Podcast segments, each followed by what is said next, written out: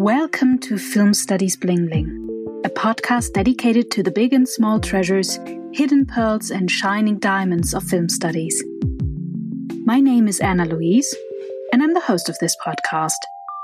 This is the 14th episode. Today I'm very happy to present Senem Duruel Erkilic as my bling of the month. She's an expert in Turkish cinema and film and memory. I also have two great colleagues in the news chapter, Dario Llinares and Neil Fox. Both are not only busy film scholars, but the hosts of the podcast The Cinematologists, a podcast that covers a large variety of film studies topics and that I can highly recommend. I have to admit the news chapter is a kind of fan talk this time. The Dear Diary is about the Dial S for Screen Studies conference I attended and gave a talk at. Well, it wasn't a talk in the classical sense, but more about this in a moment. Let's start with my bling of the month.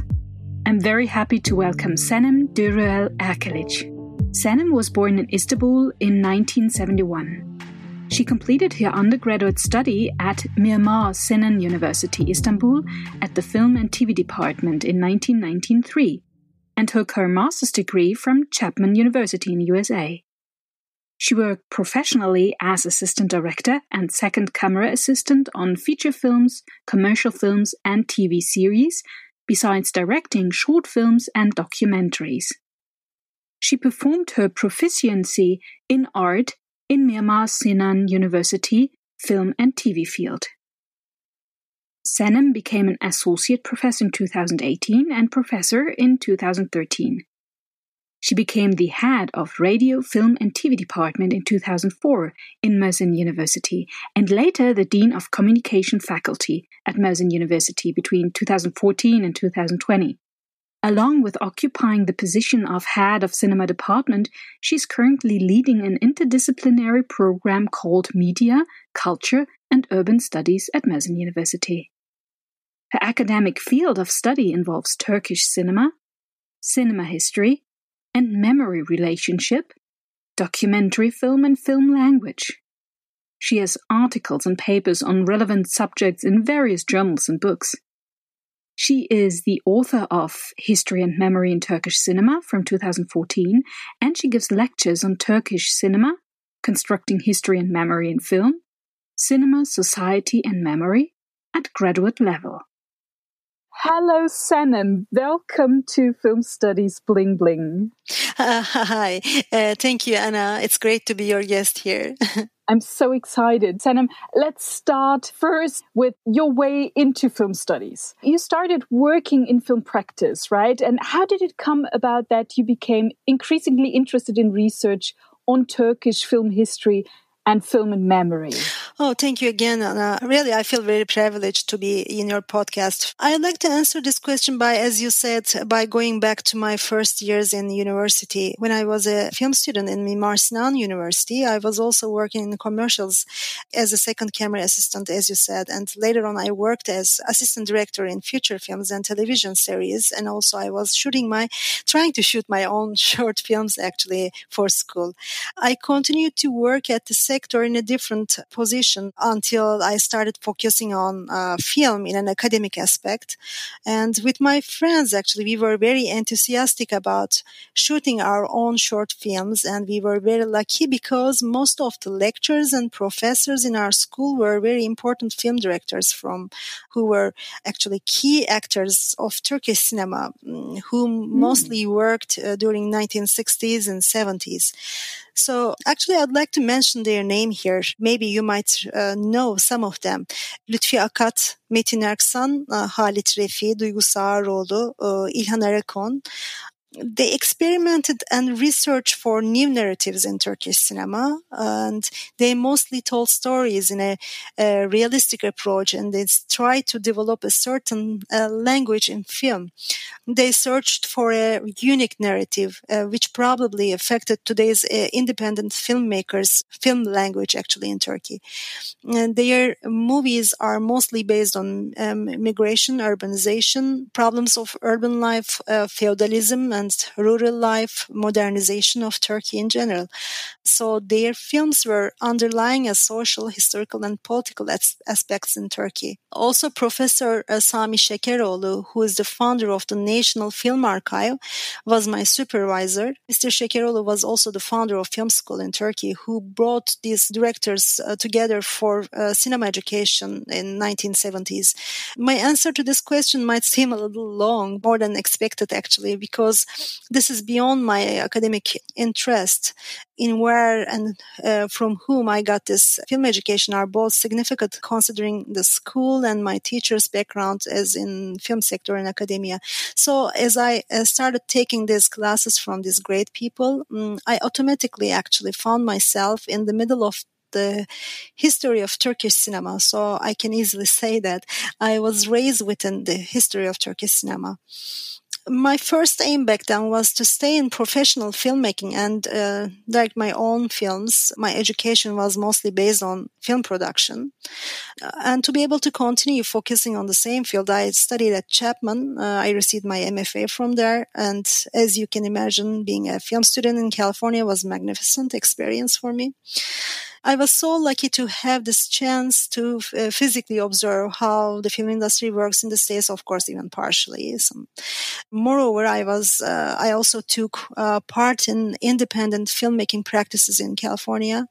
And after my return from States, I started to work in Mimar Sinan University, um, Cinema Television Institute as a research assistant.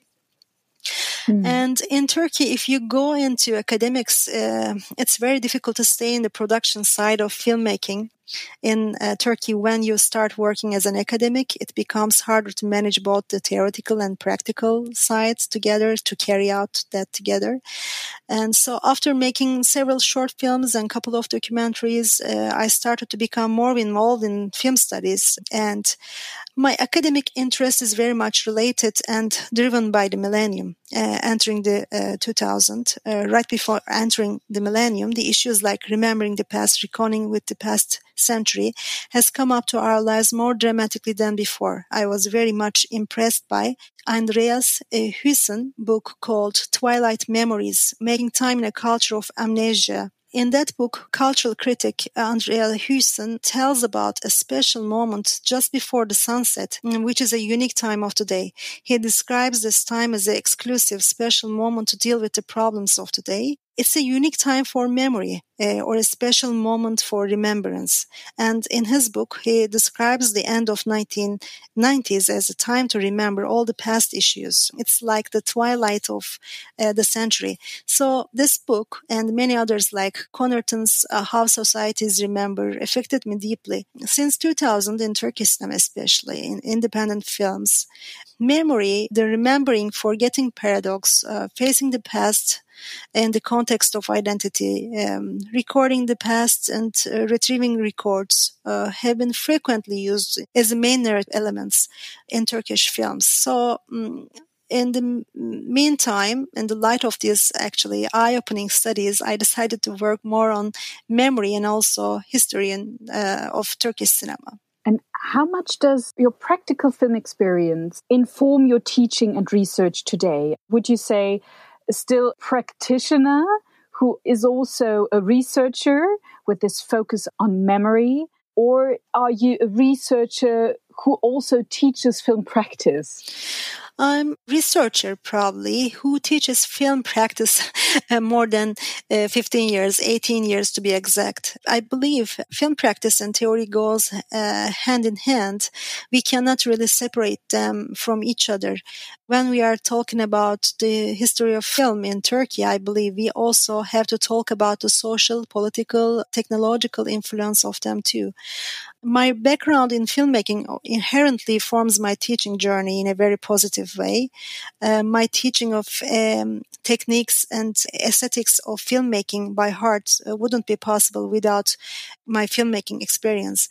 When it comes to research, it might seem slightly different, but still, I think my practical background contributes a lot. The research process itself uh, is a matter of piecing things together, organizing ideas, uh, discussing them, editing these ideas.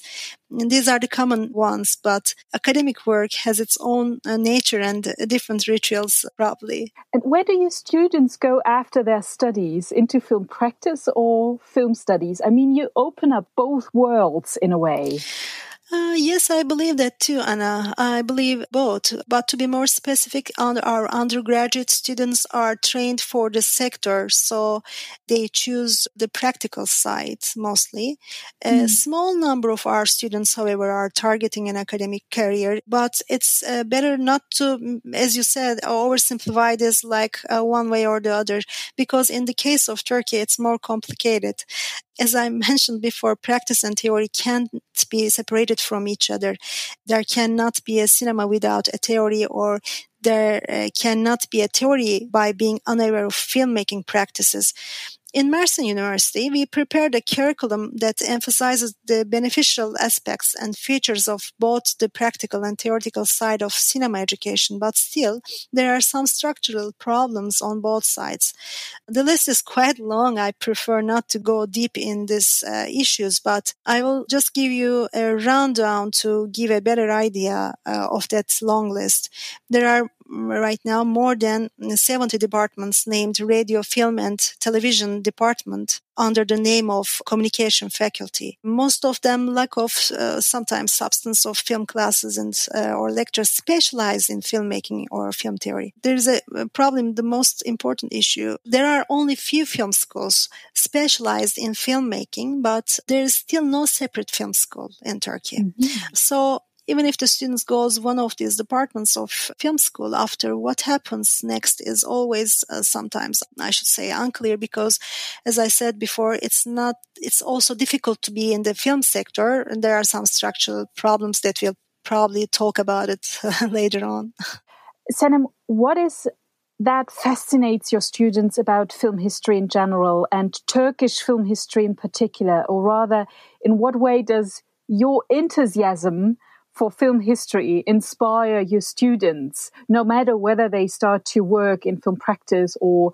become a film scholar in the future? I guess what really fascinates my master's and PhD students about the history of film is that history is not something that is completed. It's a continuous process with new perspectives and approaches. Uh, with the help of new evidence, we can uh, write that history in a different way. It's not a concrete element. So film history is like a living organism. Historical films not only tell stories about past, but also these films themselves give us clues of that specific time period when they are, they were produced movies take a picture of the social political background of a certain time period. Also, as Marc Ferro, Robert Rosenstone, Pierre Sorlin, and many other writers, historians thinks that film is a construction of history. But Rosenstone's question is very important. Who speaks for the past? He asks. He also says that new uh, history of film provides a series of challenges to written history. From this important argument, we try to look at the social and cultural history held by Turkish films. And these are probably the main reasons for motivation to study film history for my students. mm. And you are also the head of uh, the PhD program Media, Culture and Urban Studies in Mersin University. What role does film play in the PhD program? Are there any works that you supervise specifically dedicated to film or film history? Oh, thank you. Uh, now I would like to first um, maybe uh, talk a little about this program. Mm-hmm. Media Culture and Urban Studies is an interdisciplinary PhD program mm, that we established in uh, 2012 in Mersin University. And the interest and the need for this interdisciplinary approach mostly based on the curiosity to research, understand, analyze, and transfer today's social conditions and structure to our academic uh, focuses. Media Culture and Urban Studies PhD program inspired by this uh, determination and it aims to produce ideas, contribute to critical thinking in the field where the disciplines of radio, television, cinema, journalism, um, political science, architecture, urban and regional planning, philosophy and sociology intersects with each other. We believe that it's important to comprehend the transitivity of these fields. The program aims to provide students from different perspectives with the opportunity to discuss and relate contemporary theories on various topics from popular culture to urban and environmental studies, from politics to history, from urban design to new media and to cinema, of course, and to examine them from an original perspective our aim is to open a new interdisciplinary area for researchers, uh, which is a pretty unique program actually in Turkey. Film is also mm. an intersection point of these fields. We have lectures and discussions on topics such as film and space, representation uh, of urban and rural spaces in film, space of memory and construction of Eh, Pierre eh, eh, Nora says, a lieu de mémoire in film, and so on. Our mm, compulsory lectures are given by two or three professors from different departments. By this way, we are trying to establish a common language and bring different fields perspectives together. The works I'm currently supervising are mostly focused on the concept of leisure right now. So it's not really related to film, unfortunately. we have another PhD program, of course, in film and television department, and I'm giving lectures uh, there. And also, I have students who are preparing their pre-PhD theses there. I mentioned at the beginning that you are the author of the book Türk Sinema Sindate Hebelek, which can be translated as History and Memory in Turkish Cinema. Unfortunately, I'm so sorry because it has up till now been published only in Turkish. I could not read the book, but with the help of a translation program, I was at least able to understand that it is about the representation of history in Turkish cinema. You analyze what you call a cinema of memory, which has been created in Turkey since 2000. I mean, you mentioned at the very beginning your, your research focus on millennium and films in this context, memory. It is a film corpus which reveals suppressed traumas and which rethinks social history through remembrance.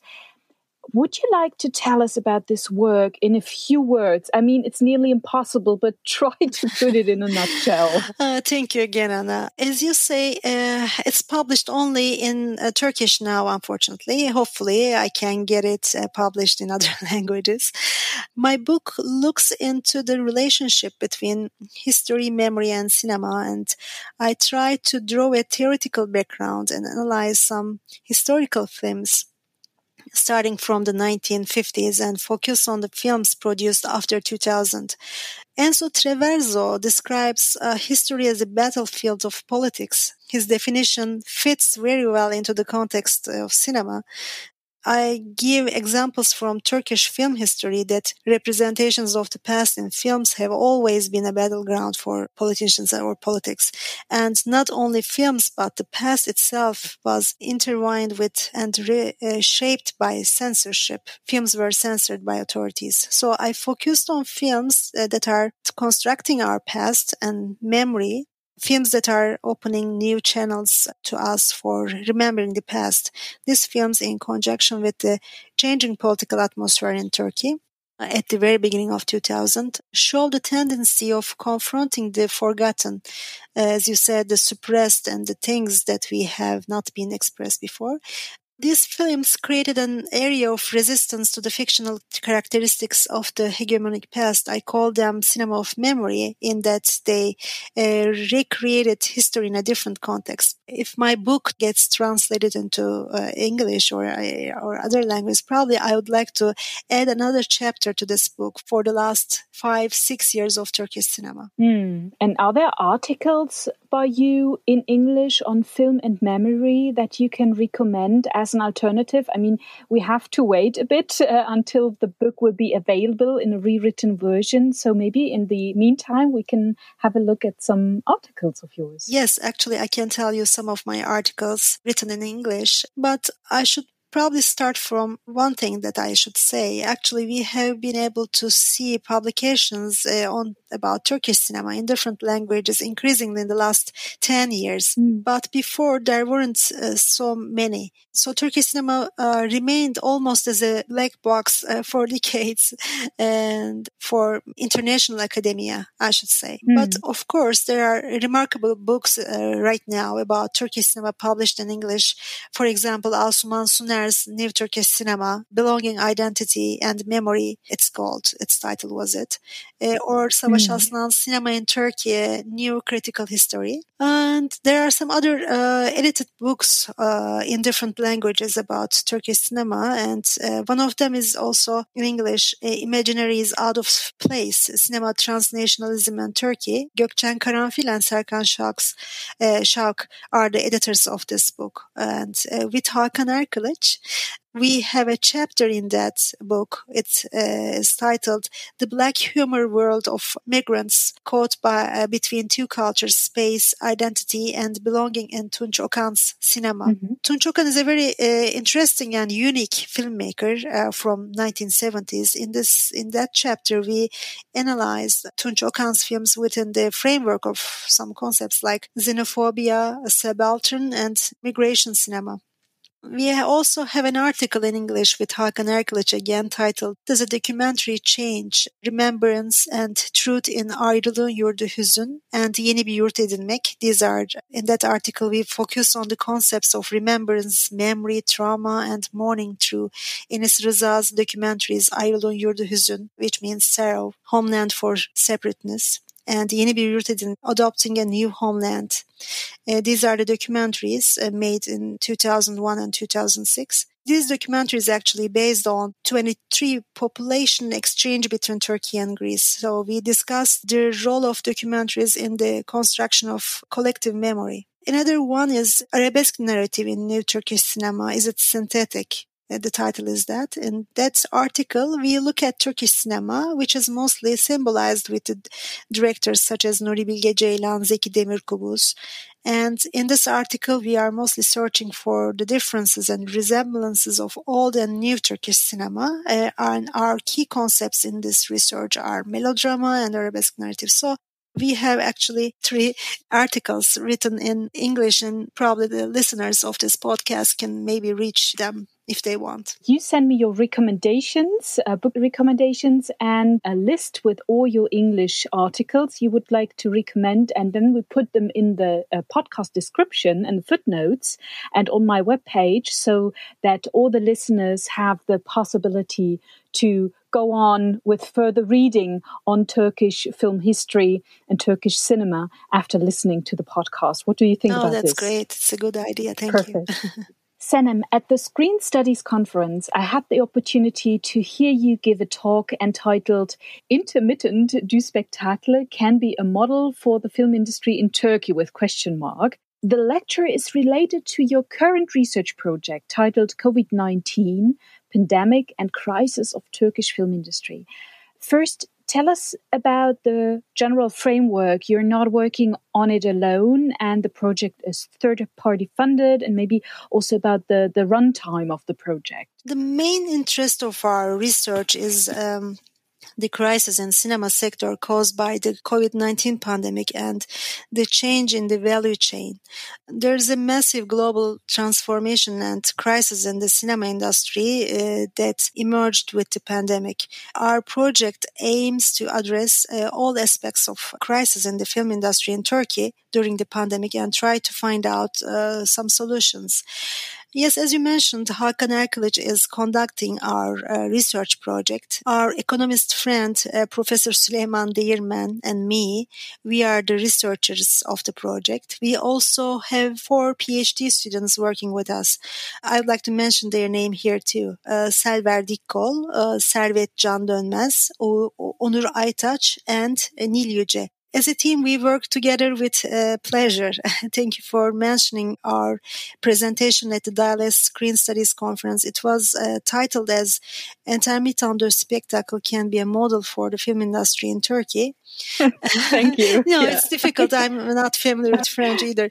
Um, so, mm, uh, this presentation was uh, part of our project and actually one of the subtopics we took out of this study. This is a short-term six-month project supported by TÜBİTAK. It's the Scientific and Technological Research Council of Turkey. The project is mainly based on the impact of COVID-19 pandemic in Turkish film industry. And at the end of this month, we will try to wrap it up. And Turkey was announced a support package under the name of Economic Stability Shield Package. The cinema sector also benefited from this support on some issues as short time working allowance and various tax delays behind the camera workers are uh, freelancers and unfortunately they couldn't benefit from this package under the leadership of uh, the cinema broadcasting union 4 million uh, turkish lira it's about uh, 414000 euros worth of Netflix support package was uh, distributed to the behind the camera employees of the productions whose shootings were interrupted due to the pandemic. In this context, the COVID-19 Film and Television Relief Fund realized in cooperation with the Cinema Broadcasting Union İKSV which is Istanbul Foundation for Culture and Arts, and Netflix. The support program, in accordance with the project-based work environment of the sector, includes freelancers and numerous behind-the-camera employees. I must emphasize that COVID-19 Films and Television Relief Fund was the first and only civil society support initiative specific to the film industry in Turkey. One-time amount distributed per person was about 260 euro. This amount is only a little more than the minimum wage, we, and it was given to about 1400 people. Apparently, this is very insufficient as a financial support. Last week, the Ministry of Culture and Tourism Cinema Fund uh, announced 50 million Turkish lira support package for movie theaters, which is good right now. At the end of this project, we will propose a model like an intermittent work in France for freelancers due to the structural problems deepened by the COVID-19 pandemic. We are facing the rise of digital platforms we will suggest that 2% of the annual revenues of the digital platforms can be transferred to the movie theaters. And in accordance with the project-based nature of cinema sector, we will suggest establishing a support fund for crisis periods. And to create a source for this fund we will suggest transferring the copy, copyright levy income to this fund. One of our suggestions is going to be transfer a certain percentage of chance games to this fund too and so on. Still we are working on it. What is the observation underlying the project, or how did you come up with the topic? Was there an initial moment for this project? Turkish cinema experienced a popcorn crisis in 2019. This crisis was caused by the disagreement between the producers and the owner of movie theaters on the percentage of ticket revenues.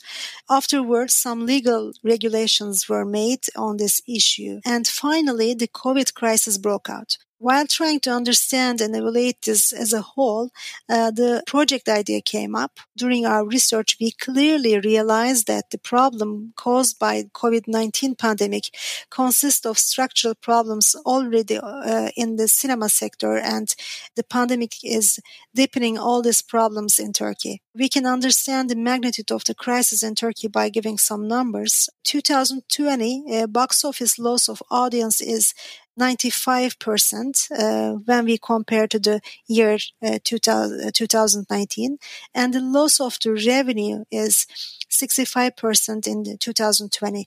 I'd like to give you an overall situation about the film productions in Turkey at the beginning of the pandemic. Mm-hmm. According to the Cinema Broadcasting Union data, 39 television series, 12 uh, film sets, and 60 commercial sets were uh, stopped during the crisis so these are some numbers to demonstrate the situation and uh, still we uh, have some film sets going on but probably they are going to end again uh, very soon what are the central issues you're addressing in this very short six month uh, period of, of, research time you have? We are focusing on the impact of uh, pandemic in certain headlines such as screenings, production side of it, um, freelancers, mostly behind the camera employees, film festivals and support mechanism, authorities' way of handling the whole situation.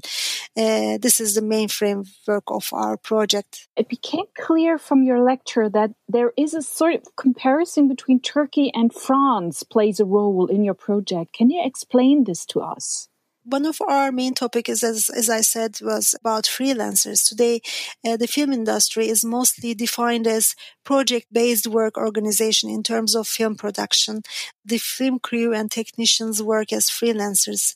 Along with neoliberalism in creative industries, flexible and uninsured work increased. The precarious nature of creative and cultural work is a phenomenon that is ignored by politicians even so. It's largely debated in academic literature, although it varies by country. Freelancers and their legal status is a complex issue.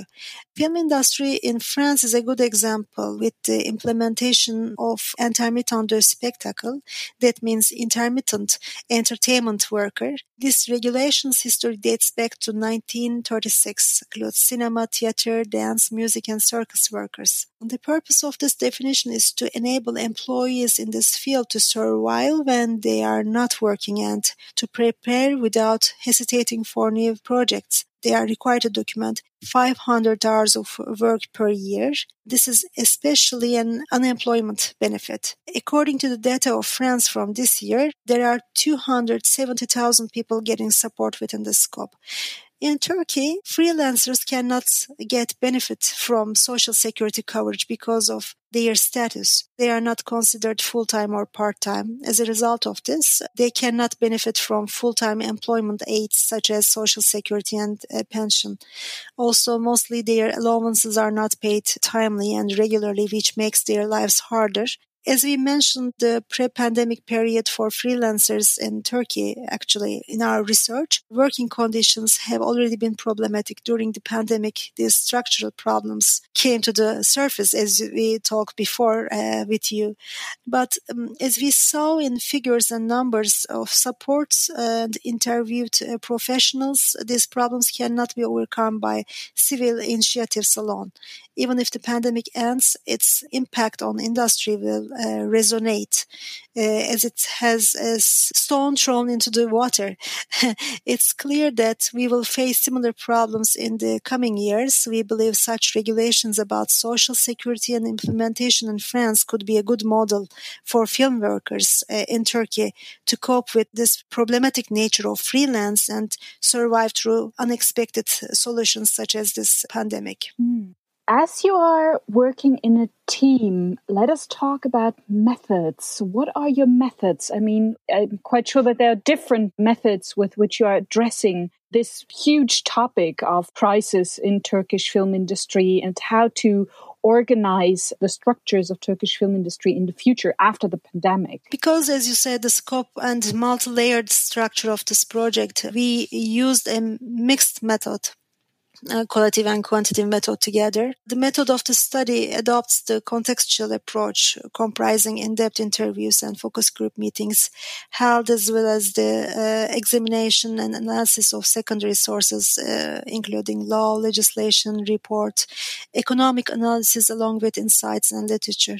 And we had in-depth interviews with about 50 people from the industry we held meetings with uh, chain theater companies, independent theater companies, mainstream pro- producers, art house producers, directors, uh, festival directors, film festival directors, representatives of uh, cinema professionals, union executives, and state employees, of course. We conducted a literature review on uh, support and prevention mechanism in the world as well uh, to get a global aspect. We try to do all this. It's a very short time period actually to do this uh, project in six months, but probably this showed us that we have to make another project for the structural problems, uh, really focusing on other structural problems beyond COVID-19. So there is a certain urgency in, in this project. Exactly. I mean, yeah, definitely. Yeah.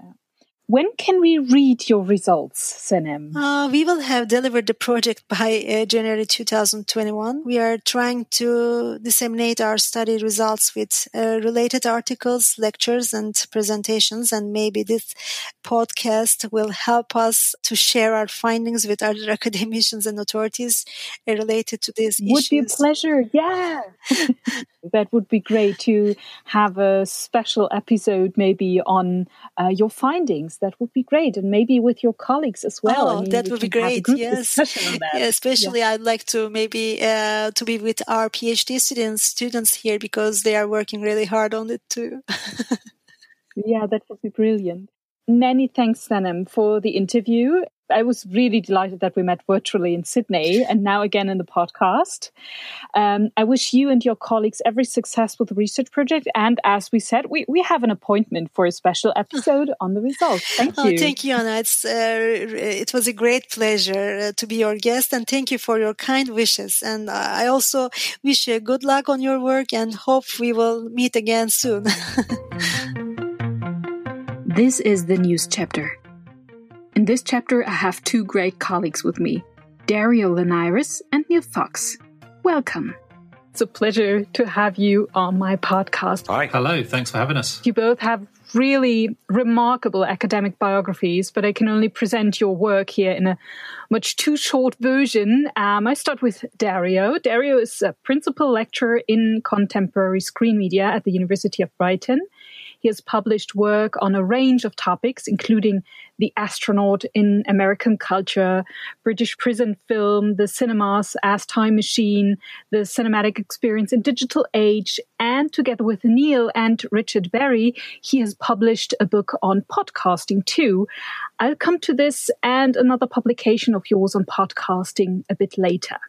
And then we have Neil. Neil is a senior lecturer in film at the Falmouth University, where he also leads a pedagogic research and innovation program and is responsible for the Sound Image Cinema Lab.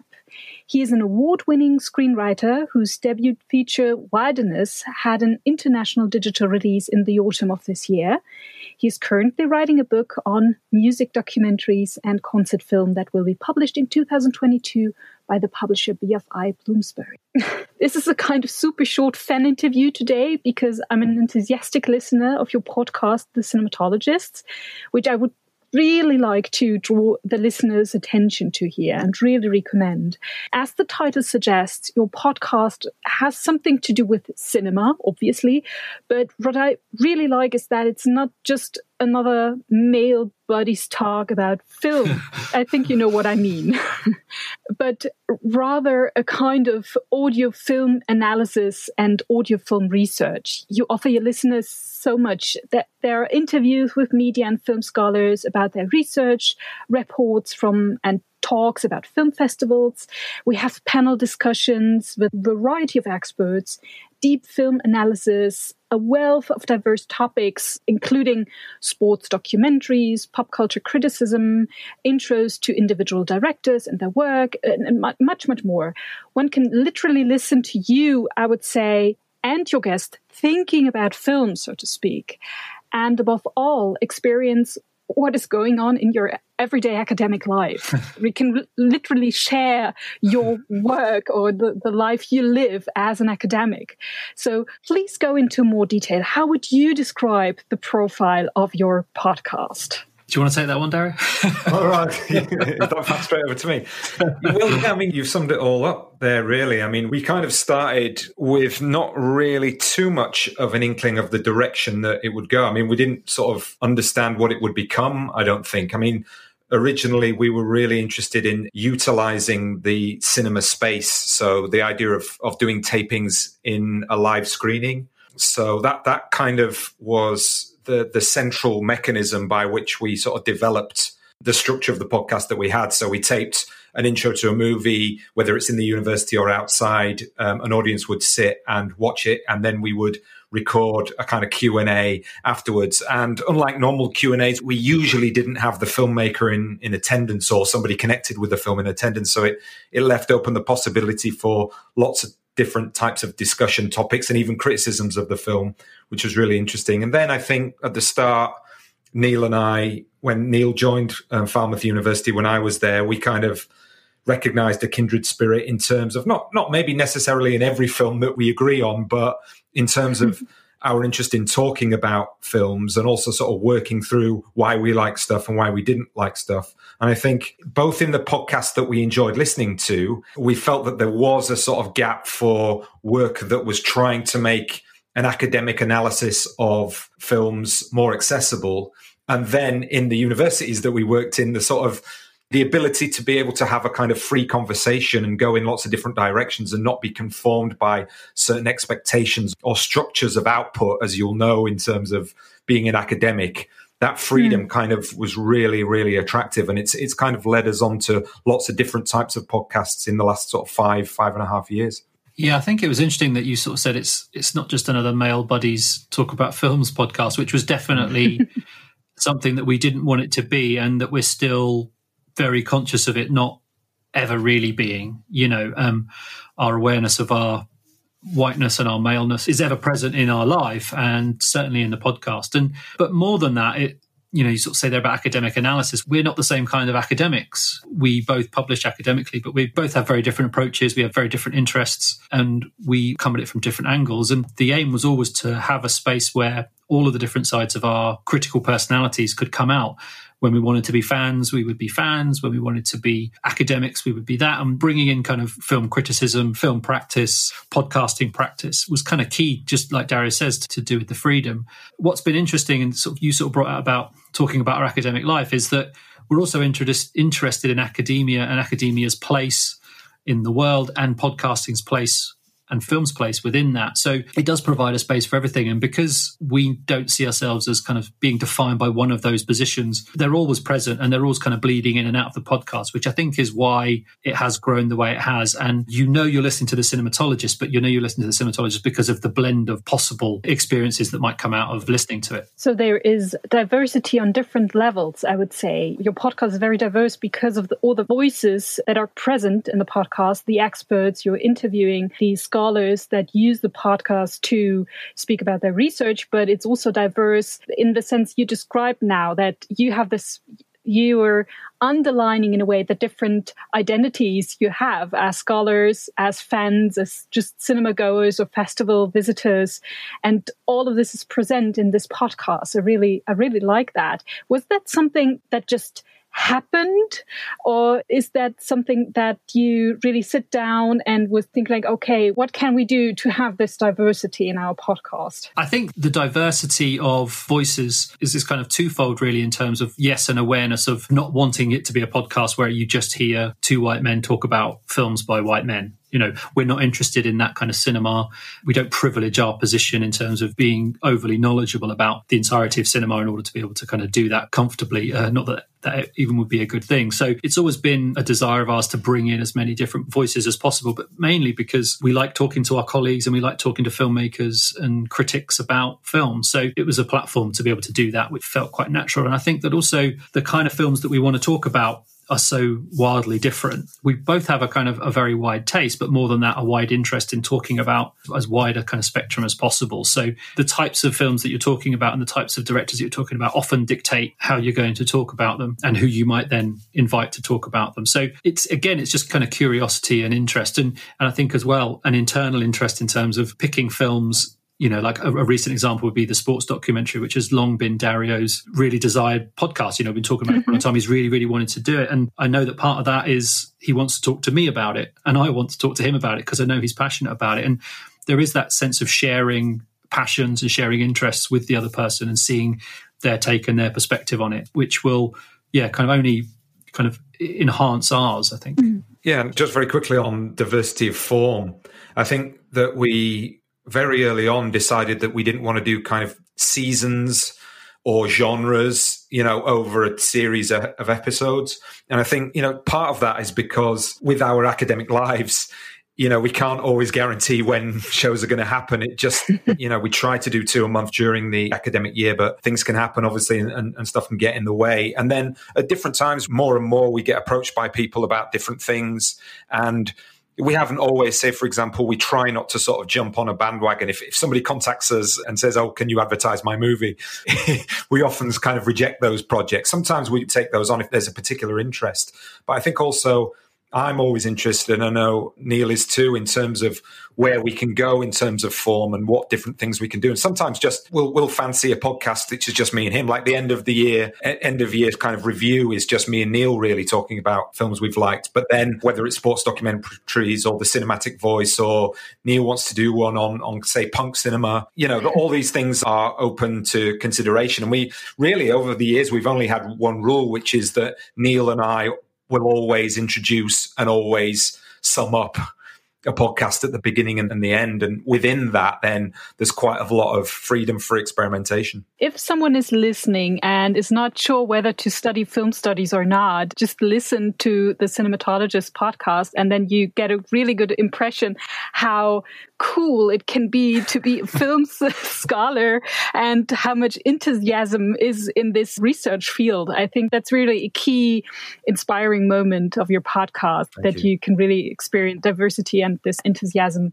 yeah, that's that's kind. Thank you. You've been producing your podcast for five years now and have already produced over 100 episodes. I mean, that's amazing. During that time, the podcast has also changed, I would say, both technically and in terms of content and format. Can you roughly describe the main lines of development? Is it possible to describe main lines of development? Yeah, I think so. You know, it's funny that you say you've had over 100 episodes, and we're always conscious that we're not producing enough because, you know, there's so many episodes. There's podcasts out there that produce every week and twice a week, and now, you know, there's daily podcasts. So we're always conscious of that fact. But I think because our podcasts are quite long, longer than average, and longer than is advised if you listen to the podcast's gurus. But yeah, I think because we worked at the same university, it made the structuring quite straightforward. We could be in the same room to tape together when it was the discussion part of the podcast. Like I say, we tried to structure around live screenings on a regular basis at the beginning and, and often had interviews again that were conducted live. And I think the major kind of change in that was when I left and went to the University of Brighton and there was a discussion about whether we would continue and how we would continue. And we were both up for continuing. And then I think that that actually has allowed a sort of sense of freedom in terms of how we conduct the interviews and how we record. And again, it's difficult to say there's been a direct linear progression of we were like this and now we are like this. I think it's just mm. a hmm. case of we're open to more and more possibilities of the podcasting form. And that has just been nice as we've gone along. I don't know if Neil agrees with that. Yeah, no, absolutely. I think that change when Dario left Falmouth, it was quite early on in the podcast, you know, looking back, but the desire to continue it definitely gave us the freedom to kind of explore what, what it could be. And that's where other voices came into the podcast kind of by necessity because we were still doing a lot of live events. But I think as well that what's happened is that as as we've kind of become engaged in podcast studies, our interest in using our own practice to explore what we're interested in terms of podcasting has kind of also emboldened that desire to make so many different kinds of episodes whenever things are interesting in terms of what's coming over from elsewhere. You know, I mean, certainly I'm interested in kind of curation and conversation. So you can certainly see a lot of that interest in what I've been wanting to do. And Dario's, you know, become you know, amazingly kind of excited and involved and done some really great work in terms of the technological and kind of ideological junctures within podcast. I think you can definitely see that in the work. And that development, I think, is again speaks to what we were saying at the start that it's about how we're bringing everything that we're interested in into the table while remembering it's a film podcast, but, mm. but, but also honoring those other aspects of our life and academic life as well.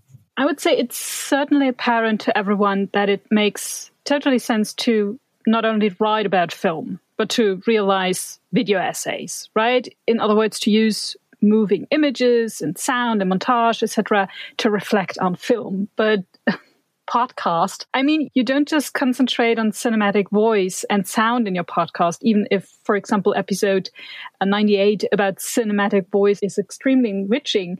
You reflect on moving images. Isn't podcast that functions as a research space on film and moving images a paradox of sorts? Yeah, do you want me to go for that one, Neil? Um, I thought you'd be champing at the bit. Yeah, well, I was going to say, just written 10,000 words about that, really. So, uh, yeah, I suppose I better take that one on. Yeah, I mean, it's it, it's a fascinating one. And again, it, I think it probably speaks to the ways in which, in the digital age, you know those boundaries between all media have kind of collapsed and, and maybe even re- made us realize that the boundaries that we associated with say film television radio in the 20th century that we kind of took for granted those things are open to be looked back on as perhaps a lot more porous than we realize. I think what's interesting, particularly about film podcasts, is the way that films are talked about and the form of the podcast can kind of change depending on what kind of podcast you're thinking about. So I've just been just published this piece that talks a lot about film podcasts where it's very clear that the conversation and the voice and the arguments are about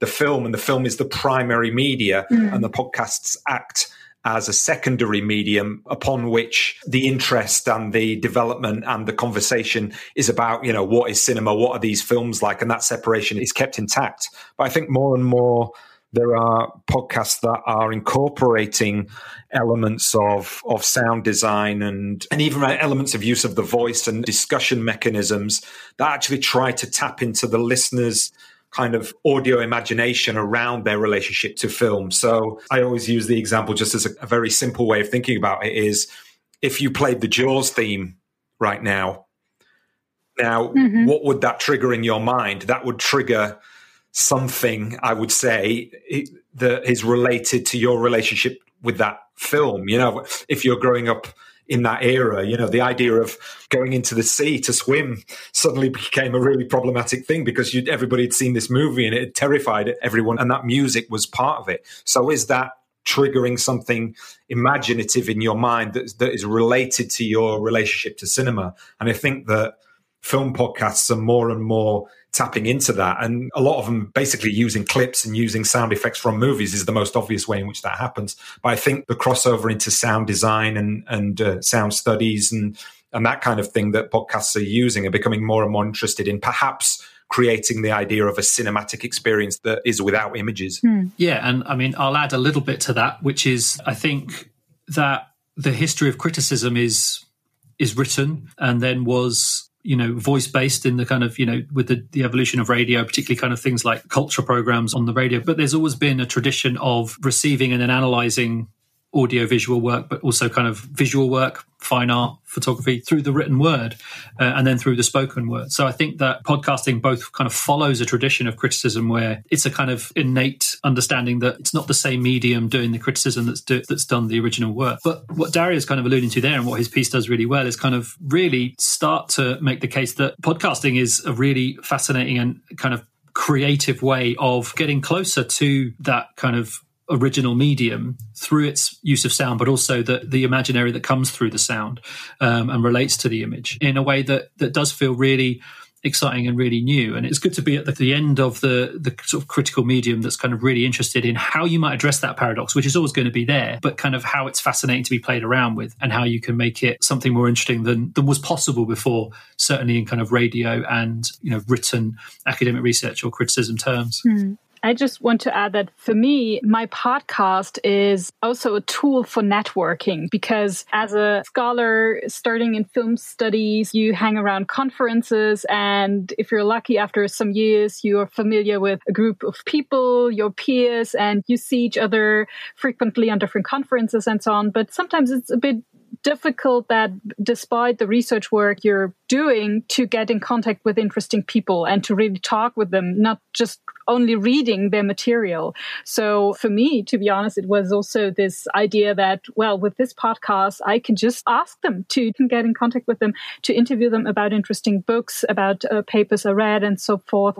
This was just one aspect, my motivation to start with a podcast, to just really open up and be brave and just allow myself to speak with people. And I mean, all of them are willing to do because to exchange and to speak about your work is something everyone enjoys and everyone loves to spread their enthusiasm. And sometimes it's easier to share this enthusiasm while speaking and not just only writing papers and books and so on. Yeah, I think that academic writing you know has a kind of reputation for kind of presenting a kind of finality and you know, it can be quite intimidating. And I think what's been amazing about podcasting and listening to podcasts, like you say, with critics or, or kind of academics, is realizing that so few of them think what they write is the final word on it and want the chance to expand and want the chance to kind of reframe their own positions and things. And I think that's that's a really exciting aspect of the medium. Um, and it is great for yeah for kind of understanding how people think about the work that they do. So yeah, it's um, it's great that that you've had that experience with your podcast, definitely. And who are your listeners? Are these all only in quotation marks film scholars like me? Um, how do you connect with your listeners? And who are maybe the future listeners you would like to win over for your podcast? that, that's what we're always asking ourselves. Really, it's it, it's a funny one. I don't think it's only film podcasts. We, you know, that's a part of it. Um, we know a lot of film critics listen to it. We know a lot of people in the film industry. You know, some filmmakers, but but certainly people in distribution and exhibition. I think it's probably cinephiles as a kind of loose collective who are working in different areas. We have just people who love movies. And I think that connection is made because of the fact that we don't limit the podcast to being an academic podcast. We want to talk in depth and we want to be critical and we want to kind of have a variety of context, but we also want it to be accessible and interesting and be able to kind of switch to thinking about it in different ways. And that seems to have worked in terms of the fact that we built up an audience base of people from all different aspects of kind of film culture, but with an interest in kind of engaging with an approach to film discussion that isn't limited by a certain sort of set of parameters. And in terms of the future listeners, it's it's just those types of people that haven't heard the podcast yet, really. yeah, and uh, I think what's really important and maybe something unspoken between me and Neil, but I think it, it really is sort of key to the audience that we do have is that we are academics, but when we don't talk to the audience in an academic way and we're not stilted by, we try not to be stilted by academic formalism. And you know, if you record a sort of keynote lecture and you put that out as a podcast, it's very, I find it incredibly dry to listen to. So there's moving away from that element, but also recognizing that we're not comedians or performers in that sense. So not kind of, you know, being untrue or being inauthentic in, in that way. So finding that sweet, sweet spot between those two positions i think is is what we kind of subliminally try to do. Yeah. Yeah we, we like we like talking to each other. And i think that's always been the root of the podcast. I think i'm pretty funny. I don't know what dario is going on about. But um uh, but uh, we're very reflective people i think we're always thinking about how we sound how we want to sound how we want the podcast to feel because that kind of reflexivity is kind of part of podcasting to a significant degree. I think it's found its audience, people who appreciate that. And I'm sure that there are people who've listened once because they liked a film that we've talked about and been absolutely turned off by it, you know, and have not returned. And that's that's fine, you know, that we're not looking to build an audience in a way that we need to do that. You know, I think that's we, we are fortunate in terms of it being part of our academic and kind of creative life that we can cultivate the audience that we've got and grow it kind of organically through kind of retaining on our path, which is thankfully creatively a quite a exploratory and um, kind of dynamic path, I think. You develop different tools to expand your podcast in a way. I mean, there is a newsletter and there is a sort of in group area on your webpage. Maybe you can give us an idea of that. I think it just relates to that idea of making your podcast as discoverable as possible. And, you know, if you read much of the podcast studies work that is going on, you know, part of it is to do with how to improve searchability, how to be discoverable. And also, I think if you're an independent podcaster like we are, it's what is going to happen. How do you maintain your sense of presence and visibility when podcasting seems to be now moving much more towards a, a sort of broadcast channel format. If you think of what Spotify is doing and, and Google and, and the BBC, these kinds of organizations are trying to change podcasting in terms of its kind of structural gatekeeping and organization. So we're always trying to figure out ways in which we can sort of stay in the minds of our listeners and bring in new listeners. And I think the newsletter has been really interesting because, again, it was just one of these things we thought we'd try to help with our Patreon subscription. So we do have a, a Patreon page which you know, it's very cheap. It's only 250 a month we ask for. And really it's just to help with running costs. We're not expecting to make any money. So we don't have that commercial element of it. But the newsletter actually has been really, really interesting, I think, from both Neil and I as writers because it does have an audience, but a, a narrow audience and an, an, audience that we know of. So therefore, we can kind of expand on areas which you know sometimes go outside of film and sometimes are a little bit more personal and talk about things that is going to be read, but it's not going to be kind of just out on the internet for anyone to see. And then, of course, we just love doing the the recommendations and i think you know neil's interest in curation feeds into this and this interest in finding what your cultural highlights are you know in this world where we're bombarded from all avenues with with content and how do you sort through all of that so uh, yeah we're always looking for ways in which we can improve on that mm. Before I was talking about networking, I have to say that for me, the podcast was very important, especially now during the pandemic, uh, during this corona crisis, because in a way it was also this little window to the academic world while I'm sitting at home doing my research, conducting my research. How has the pandemic affected your podcast and maybe the podcast landscape in general?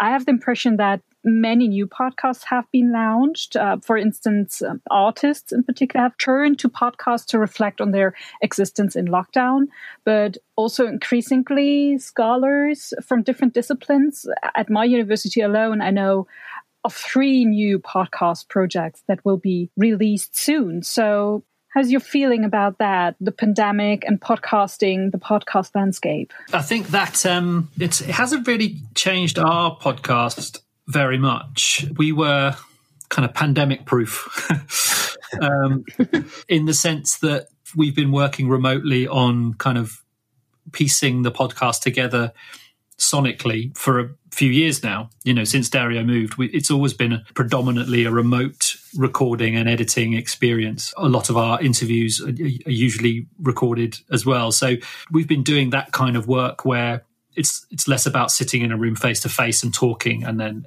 recording and editing. It's more about having a series of conversations that you're putting together. So in that sense, we were well placed and we just kind of we had a season ongoing as well. So because we plan our seasons and we know we're going to do, you know, we had most of those episodes that came out of that period lined up. I think maybe one dropped in at short notice, if I remember that far back.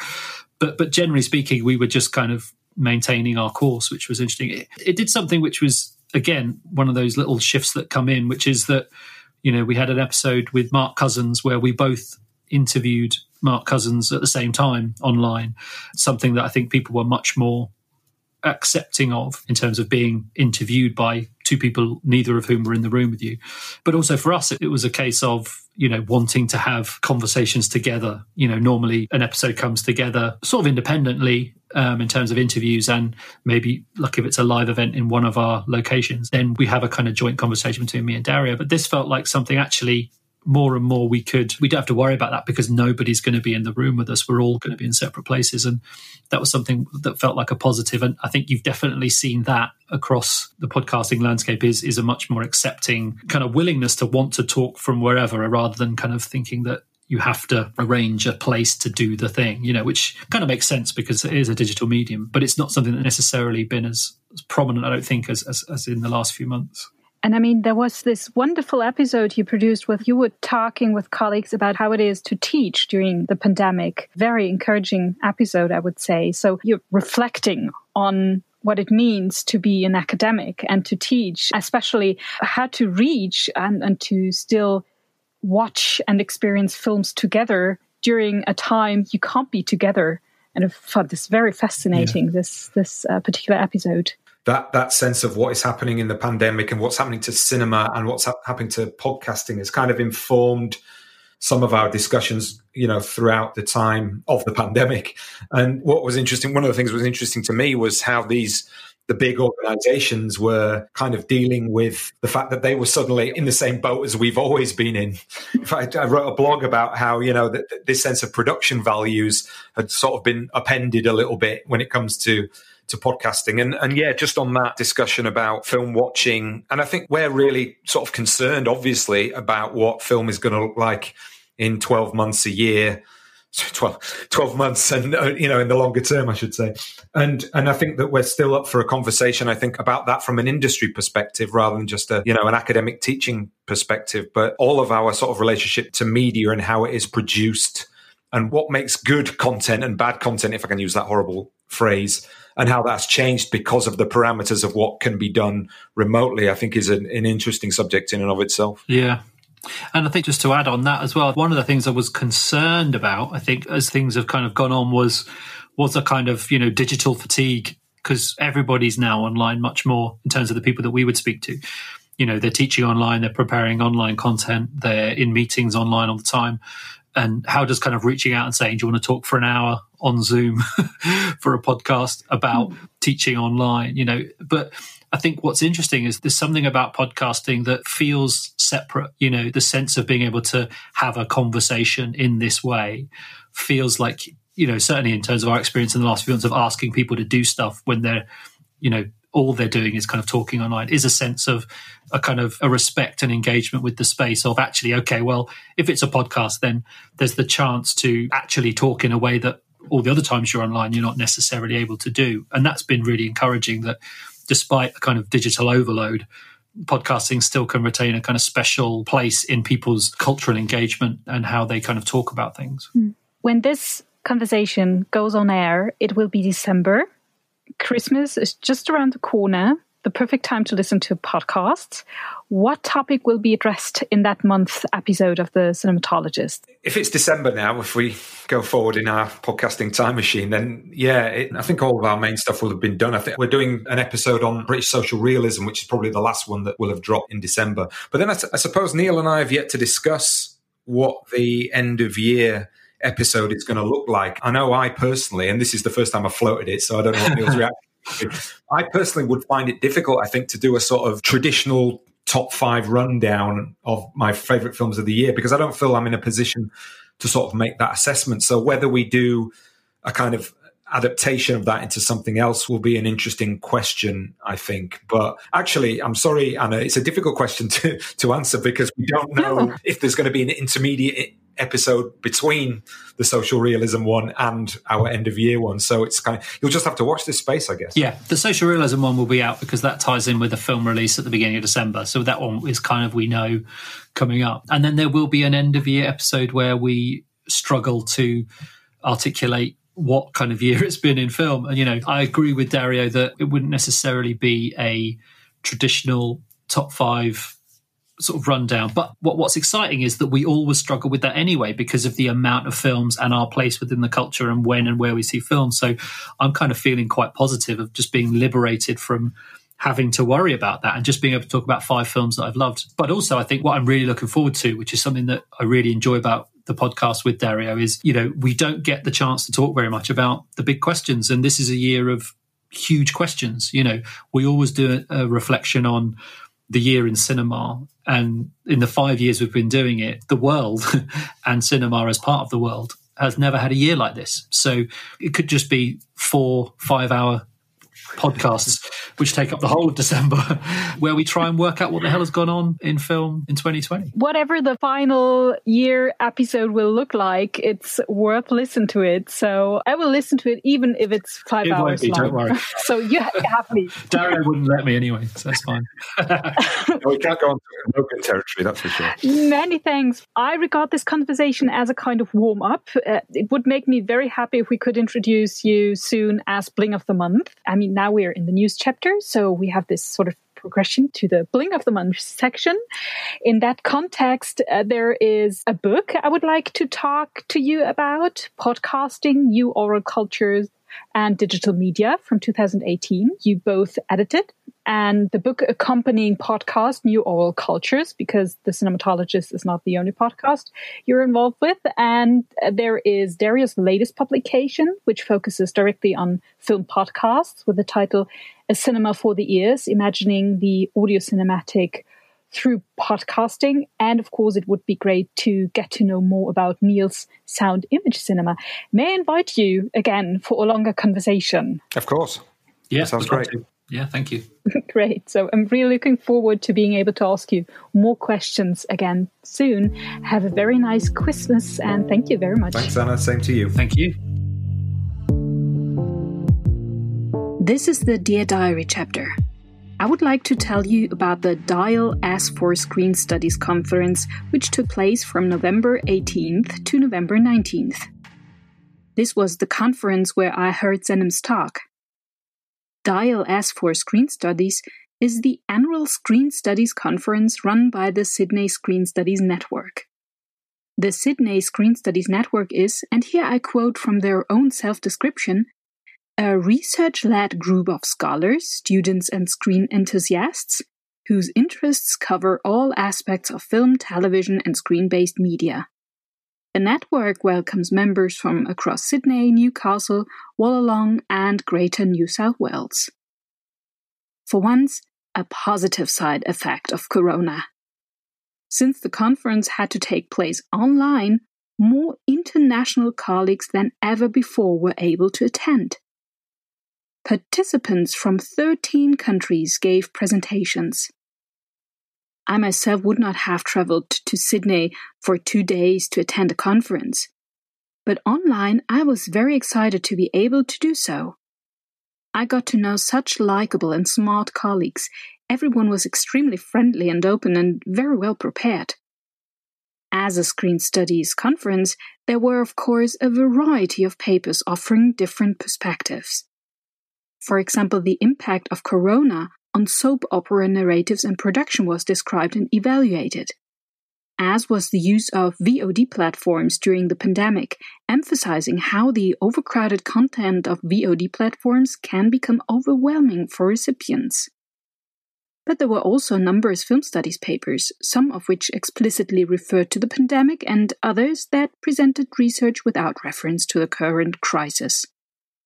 For example, one paper dealt with film studies pedagogy in the era of remote learning and the maintenance of joint screenings in film studies.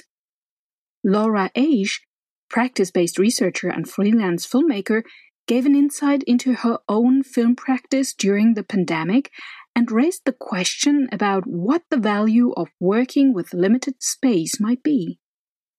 Tim Laurie has examined the socialization of masculinity through violence in Australian true crime cinema.